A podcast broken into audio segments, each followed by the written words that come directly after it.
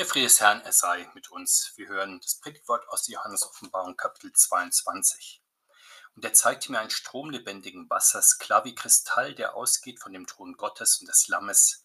Mitten auf dem Platz und auf beiden Seiten des Stromes Bäume des Lebens, die tragen zwölfmal Früchte, jeden Monat bringen sie ihre Frucht, und die Blätter der Bäume dienen zur Heilung der Völker.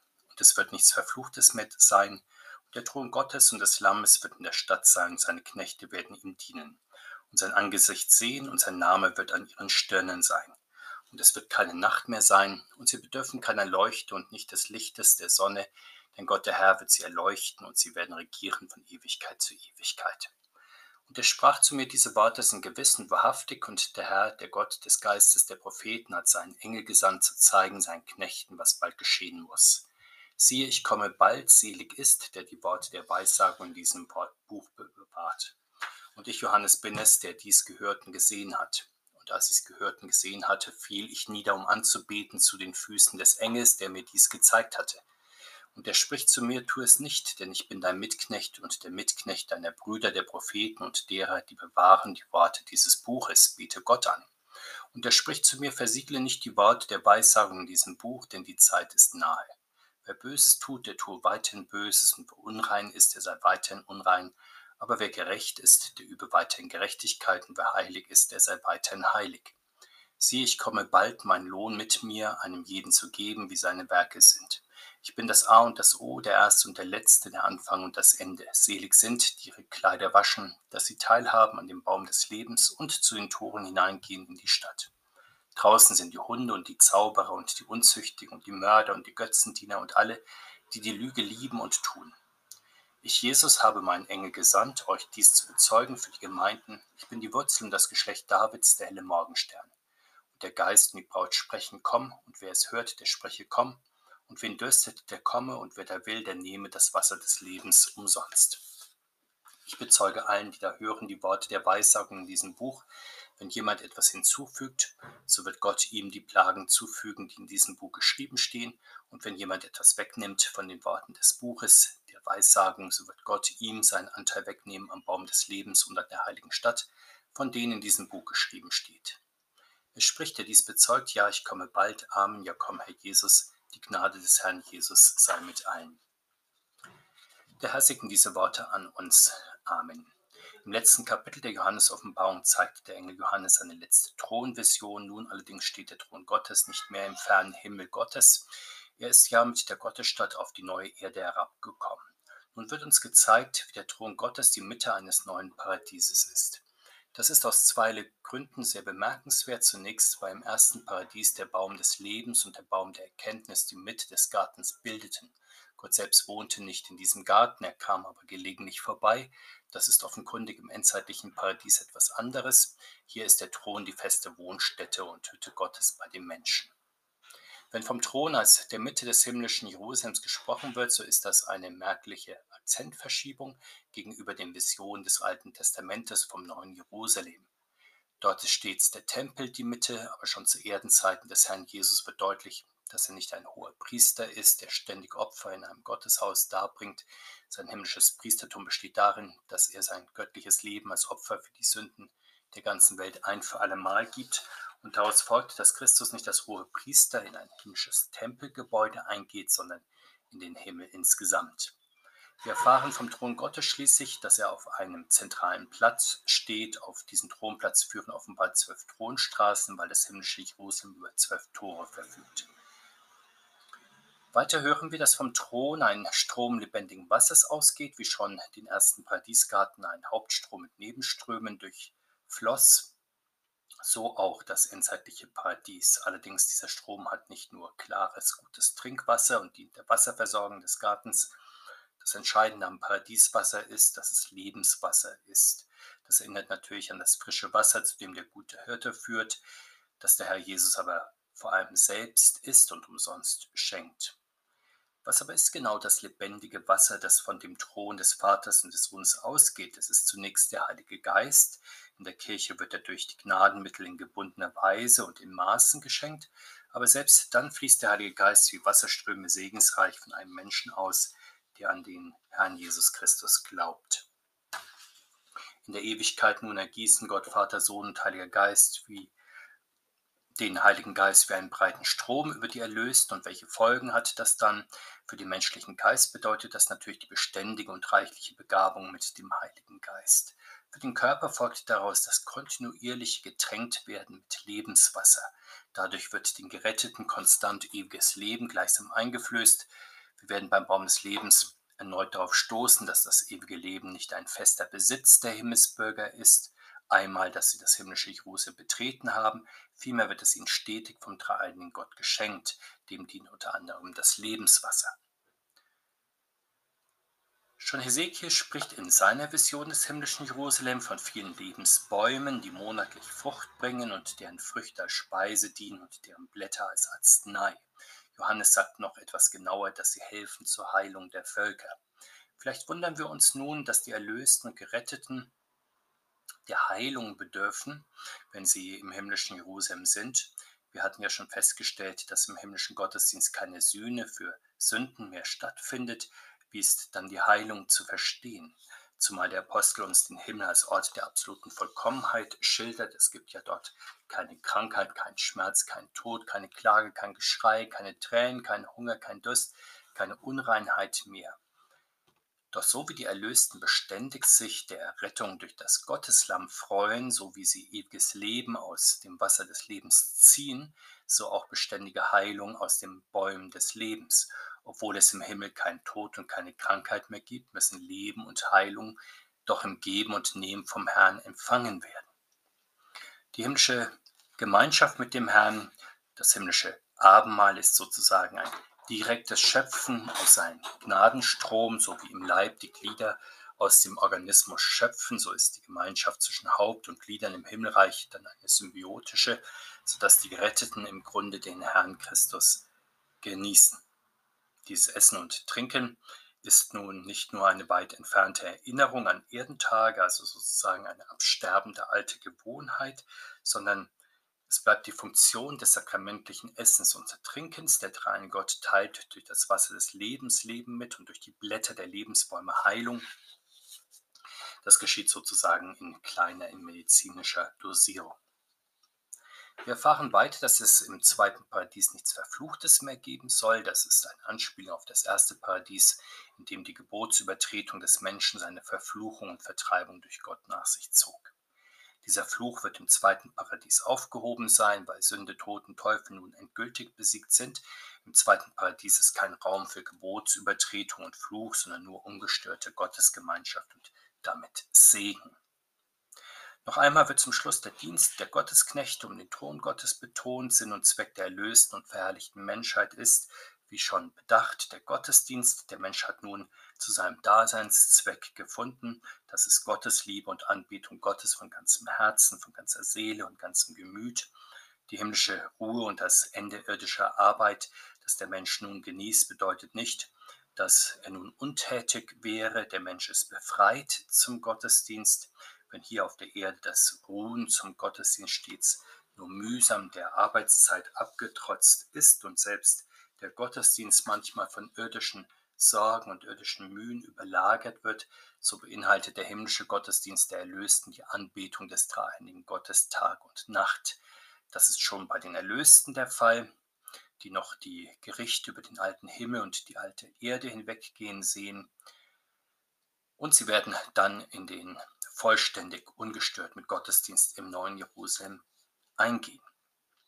Der Gottesdienst im himmlischen Jerusalem zeichnet sich also durch absolute Ruhe und Innigkeit aus. Die Erlösten dürfen das Angesicht Gottes schauen und werden von ihm erleuchtet. Bestand die Folge des Sündenfalls im ersten Paradies darin, dass die Menschen ängstlich das Angesicht Gottes flohen, so besteht die Seligkeit im zweiten Paradies darin, dass die Menschen sich in unaufhörlicher Schau des gütigen Angesichtes Gottes erquicken. Die Schau des gnädig zugewandten Antlitzes Gottes ist also der Hauptinhalt des himmlischen Gottesdienstes, so wie es schon der Inhalt des irdischen Gottesdienstes ist. Allerdings ist die Freude daran ja in dieser Weltzeit kurz und ungeteilt, ungeteilt während in der Ewigkeit dann die Freude ewig wert und ungeteilt ist. Wir erfahren schließlich, dass die Erleuchtung der Erlösten durch den dreieinen Gott sowie ihre Schau seines Angesichtes zur Folge hat, dass sich ihnen der Name Gottes auf der Stirn einprägt und damit kommt das geistliche Geschehen an sein Ziel, das bei der Taufe schon beginnt. Seitdem tragen bekanntlich Christen die Christennamen.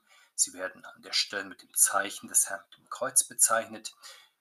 Immer wieder ziehen sie es vielleicht auch selbst nach, wenn sie sich, wie Martin Luther es getan hat, in der Erinnerung an ihre Taufe bekreuzigen oder wenn sie im Blick auf den Herrn und seinen Nachfolger ihr Kreuz auf sich nehmen und ihm in willigem Dienst in den Aufgaben ihres Alltags folgen. Wir kommen nun sozusagen zum Haupt, zum Nachwort der Johannes-Offenbarung. Es werden uns verschiedene Benutzungsanweisungen gegeben, wie die christliche Gemeinde die Offenbarung, ja die ganze Heilige Schrift gebrauchen soll. Sie soll die gewissen und wahrhaftigen Worte dieses Buches sorgfältig bewahren, denn es sind ja die Worte, die ihnen der nahe Herr gesandt hat, um sie auf die nahen Ereignisse vorzubereiten. Damit wird uns eine wesentliche Eigenschaft des Wortes Gottes vor Augen geführt, die wir leicht übersehen. Auch als bibelfeste Christen halten wir das Wort Gottes manchmal vor allem für ein Zeugnis vergangener Gottesworte und Gottestaten, ob im Alten oder im Neuen Testament geschrieben verstehen wir sie bisweilen vor allem als Dokumente vergangener Zeit, die dann mehr oder weniger mühsam über den garstigen Graben der verflossenen Jahrhunderte hinüber in unsere Gegenwart übersetzt werden müssen, etwa mit der berühmten Predigerfrage, was will der Text uns eigentlich heute sagen?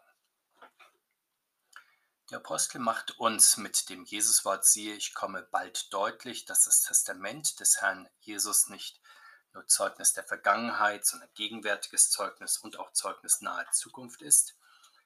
Aber wie bewahrt man die Weissagung der Johannes-Offenbarung und der Schrift insgesamt? Johannes ist sich da offenbar selbst unsicher und deswegen fällt er nieder zu Füßen des Engels und betet hier an. Wir tun es manchmal in ähnlicher Weise, wenn uns in einem Gottesdienst die Wahrheit eines Gotteswortes bewusst geworden ist und wir von ihr ergriffen und ihre gewiss geworden sind, dann beten wir zwar nicht gerade den Gottesboden selbst an, aber doch mit ihm. Das aber ist noch nicht genug. Wir sollen ja in der Weissagung den kommenden Herrn Jesus selbst begreifen und ergreifen und ihn anbeten. Und so verweist uns das Wort der Offenbarung immer und immer wieder auf den kommenden Herrn. Johannes und mit ihm alle Christen werden vor einem weiteren Fehler im Umgang mit der Weissagung gewarnt. Sie sollen sie nicht versiegeln. Das ist ein wichtiger Unterschied zum alten Gottesvolk. Der Prophet Daniel versiegelte auf Befehl des Herrn hin die Offenbarung, denn die letzte Zeit war noch fern. Erst stand hier noch der erste Advent des Herrn Jesus an. Die christliche Gemeinde jedoch hat das erste Kommen des Herrn schon erlebt. Sie wartet auf seinen zweiten Advent.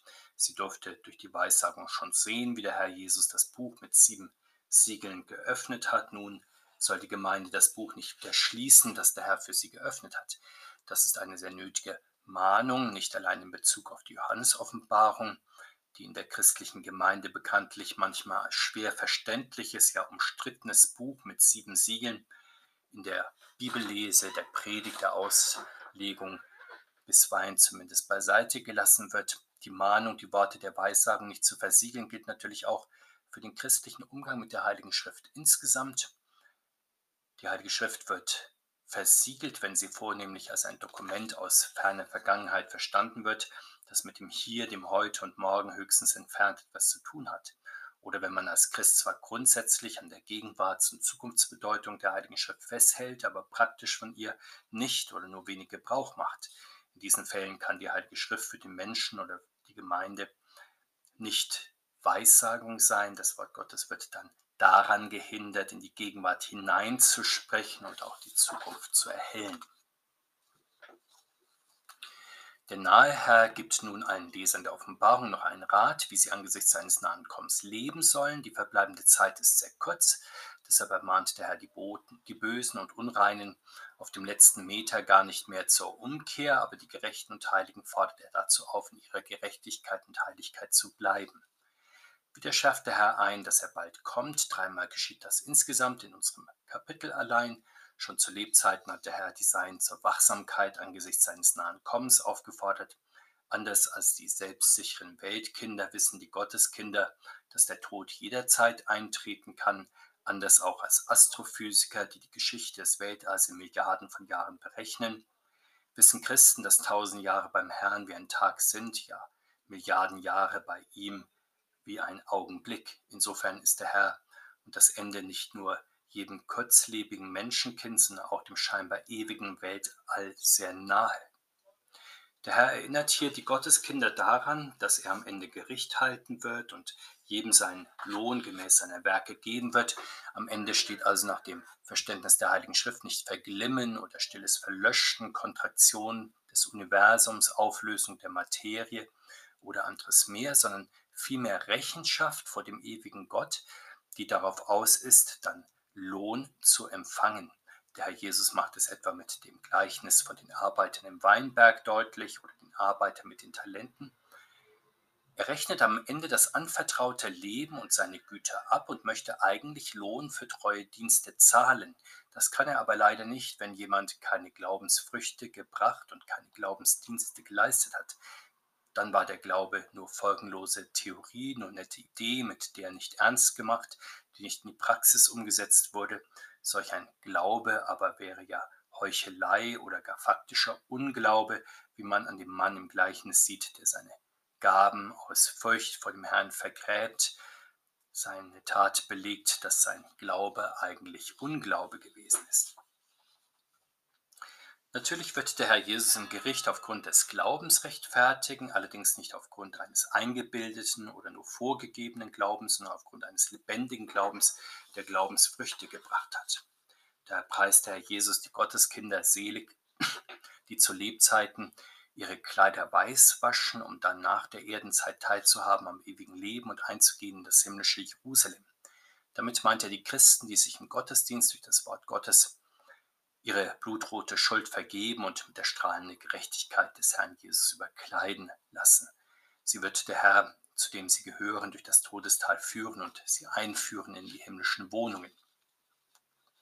Die, die sich nicht den Weg des Heils führen lassen, müssen dagegen fürchten, dass sie am Ende draußen vor der Türe bleiben. Unser Bibelwort zeigt recht drastisch die schlechte Gesellschaft, in die man draußen vor den Türen der Kirche gerät, draußen auch vor den Türen des neuen Jerusalems. Da sind die Hunde, die Zauberer, die unzüchtigen Mörder, Götzendiener, Lügner. Wiederum stellt sich der Herr Christus nun zum Schluss mit einem Ich bin-Wort vor, hier als Wurzel Davids und heller Morgenstern. Das geschieht in der Johannes-Offenbarung öfter, ebenso natürlich, wie wir wissen, auch im Johannesevangelium. Aber auch im Alten Testament, wo Gott sich ja vorstellt, ich bin der dein Gott. Gott geht offenbar nicht davon aus, dass wir eh schon wissen, wer er ist. Im Gegenteil, er ist uns ja unbekannt, wenn er sich uns nicht offenbart. Wir vergessen auch, wer er ist, wenn er uns durch sein Wort nicht wieder und wieder erklärt, wer er eigentlich ist und wie er uns begegnet und was er von uns möchte. Hier in unserem Wort stellt er sich uns als Wurzel Davids vor, also als das kleine Reis, der zarte Sprössling, der aus dem untergegangenen Königtum Davids wunderbar durch Gottes Macht hervorsprießt. Damit ist das Wunder der Heilsgeschichte Gottes bezeichnet. Gott lässt aus einer scheinbar toten Wurzel einen neuen Trieb wiederum hervorgehen, damit jeder anerkennen muss, dass es in seiner Heilsgeschichte nicht auf die Menschen und ihre Geschichte ankommt, sondern auf Gottes Gnade und seine Heilsgeschichte allein.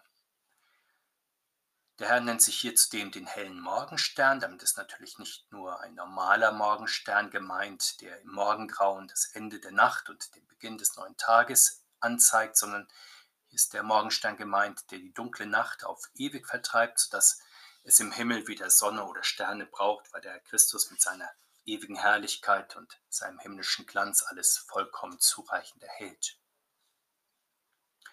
Wie genau finden alle Menschen der Welt zu diesem Licht der Welt? Wir hören in unserem Bibelwort von der großen Einladung, die vom Heiligen Geist und der Braut Jesu Christi, also von der Kirche ausgesprochen werden. Der Heilige Geist wirkt durch das Wort Jesu in der Kirche und lädt hier die Menschen aller Zeiten und Kontinente ein, dem Licht der Welt zu folgen und zu ihm zu kommen. Wozu das? Zunächst natürlich, um von ihm erleuchtet zu werden inmitten der Nacht dieser Welt und auch mancher persönlichen Verfinsterung der Gedanken und der Sinne und um von seinem Geist umsonst Wasser des Lebens zu bekommen. Kommen wir zum Schluss unseres Bibelwortes. Das ist zugleich ja auch der Schluss der Johannesoffenbarung und der gesamten Heiligen Schrift. Hier findet sich das, was manche Ausleger die Kanonformel nennen. Damit wird nicht allein die Offenbarung, sondern letztlich auch das ganze Alte und Neue Testament von Christus selbst zum geschützten Text erklärt. Jesus Christus warnt davor, etwas den Worten dieses Buches hinzuzufügen oder etwas wegzunehmen. Bei beiden Abweichungen fällt man sozusagen aus der Verheißung heraus, entweder, in Richtung der Welt, die inmitten eifriger Bemühungen der Weltverbesserung von Endzeitereignissen eingeholt wird oder in Richtung derer, die beim Wort Gottes Abstriche machen möchten und daher das große Ziel nicht erreichen, nicht den Baum des Lebens im Himmel und nicht das himmlische Jerusalem.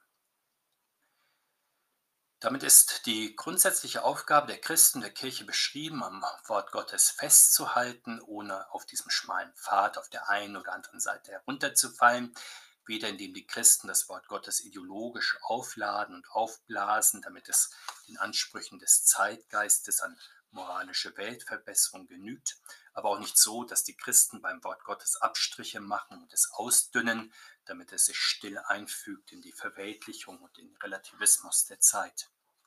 Wie schon die Reformatoren für ihre Zeit festhielten am Wort Gottes, in einer Zeit, in der der Traditionalismus und Moralismus das Wort Gottes durch Zusätze verfälscht hatte der Humanismus das Wort Gottes nicht mehr wörtlich nehmen wollte, so muss auch heute die christliche Gemeinde dabei bleiben, dass der Mensch allein durch die Gnade Gottes in Jesus Christus und allein im Glauben an das ewige und unwandelbare Wort Gottes gerettet wird. Das Wort Gottes, es bleibt in Ewigkeit. Worauf kommt es dann an? Darauf, dass der Herr Jesus in diese Welt kommt, in den Gottesdienst seiner Gemeinde in dieser Zeit und dann vor allem in seinem zweiten Kommen am Ende der Zeit in diese Welt insgesamt. Der Apostel Johannes antwortet darauf mit einem gottesdienstlichen Ruf, Amen, ja komm, Herr Jesus. Seit jeher betete die christliche Gemeinde um das Kommen des Herrn seines Reiches, dein Reich komme. In besonderer Weise geschah das in der Feier des heiligen Mahles. So ist es ja bis heute, wenn wir singen, gebenedeit sei der, der da kommt im Namen des Herrn, Hosianna in der Höhe. Und manche Abendmahlsordnung nimmt auch ausdrücklich den urchristlichen Ruf auf, Maranatha, komm, Herr Jesus. Wenn also der Herr sagt, dass er bald kommt, dann ist das wörtlich zu verstehen. Er kommt ja zu seiner Gemeinde, wenn sie Gottesdienst feiert. Seit seiner Geburt ist er leiblich in der Mitte seiner Gemeinde, wenn zwei oder drei versammelt sind in seinem Namen. Er ist dann nicht nur in seinem Wort oder seinem Geist unter uns, sondern ganz persönlich. Noch einmal eine Steigung erfährt sein Geist leibliches Kommen unsere Mitte in der Feier des Heiligen Mahles. Hier teilt er sich dann sogar jedem Einzelnen zum geistleiblichen Essen und Trinken seines Leibes und Blutes aus. Weil dies wahrhaftig ein großartiges Wunder und großes Geheimnis unseres Glaubens ist, bitten wir als Gemeinde auch in unserem Gebet um die Erfüllung der Verheißung des Herrn mit dem Kommen, Herr Jesus. Aber wenn der Herr seit seiner Menschwerdung schon im Gottesdienst leibhaftig zu uns kommt, welche Steigerung wird sein Kommen am Ende der Zeit dann erfahren? Dann werden wir ihn auch mit unseren Augen sehen und seine Stimme mit unseren eigenen Ohren hören. Vor allem wird er dann nicht mehr entschwinden, während wir wieder in unseren Alltag gehen müssen, sondern wir werden uns, so Gott will, ewig seiner Gemeinschaft und seines Anblicks erfreuen. Welch eine Gnade wird das sein, wenn wir den Herrn von Angesicht zu Angesicht sehen. Deshalb ruft der Apostel diese Gnade auf uns herab. Und wir nach apostolischem Brauch rufen sie auch aufeinander herab, wenn wir uns grüßen, etwa mit dem apostolischen Gruß, die Gnade des Herrn Jesus, sie sei mit allen. Amen.